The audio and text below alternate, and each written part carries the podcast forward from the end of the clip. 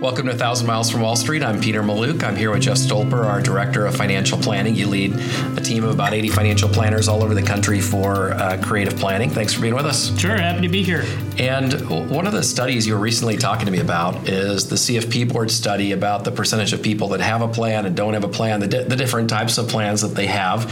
And what was most fascinating about it to me is the correlation between the success people have uh, if they're committed to a plan. Yeah. So maybe break down the, the four quadrants that the CFP board came up with. Sure. Yeah, this is definitely what I do in my free time is, is read CFP board studies. Um, so it broke it out into four four categories. On either end, it is definitely a lower distribution. So you've got on one end the non-planners that don't do any kind of financial planning. That was about 10% of the the population. Within that group, 38% having significant credit card debt, with only 47% having a plan to reduce or pay off that debt. So, not having a plan in place is definitely uh, a detriment to those people's financial lives and, and future. The next category after non planner would be limited planner. That's 33% of the population. Within that group, 44% have a budget and 40% have a plan to address a savings goal whether they're sticking to that budget or not, uh, they might not even know, but they at least took a step to to take have a budget in place. How big is that group? That's thirty three percent, and that's just people that on their own came up with a general. Yeah, yeah here's how much I'm, i bring in, and here's how much I'm going to spend. I think a, yep. lot, a, lot, of Americans probably fall. Yeah, that makes sense to me. That'd be my guess too, and is still a great step in in uh, working towards a comprehensive financial plan, and is probably part of it as well. And it keeps you from being in that 10% category that has all the credit card debt problem, yeah. you know, just the basic budgeting. Yeah, absolutely. So e- even moving from non-planner to limited planner, um, within the limited planner group, 61% don't have any credit cards or credit card debt. So you're already taking a significant step forward. Yeah. The third category was the basic planner. Uh, it seems like that'd be a T-shirt, like basic planner. uh, in that group, you've got 38%, and in that group, a combined 66% either have a comprehensive financial plan or plan to make one within a year. So they're planning to plan.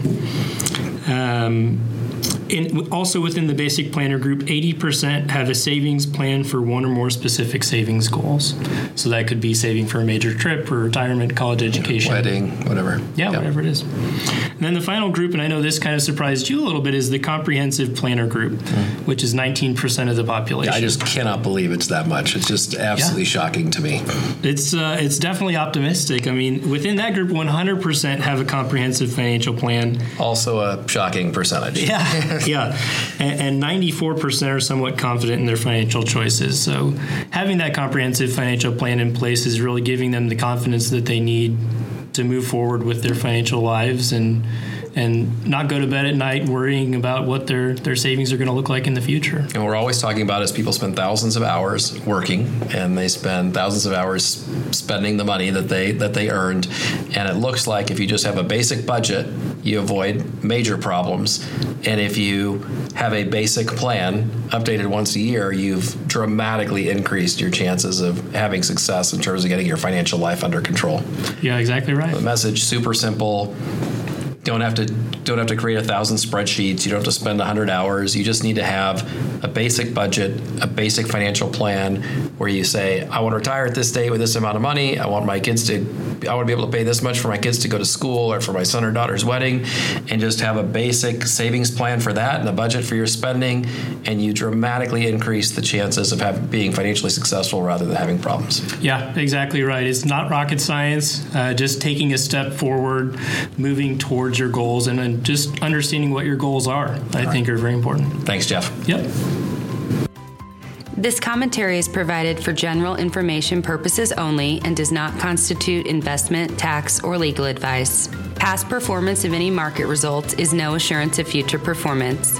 The information contained herein is from sources deemed to be reliable but is not guaranteed. The study used is from the 2013 Household Financial Planning Survey and Index prepared by the Consumer Federation of America and Certified Financial Planner Board of Standards.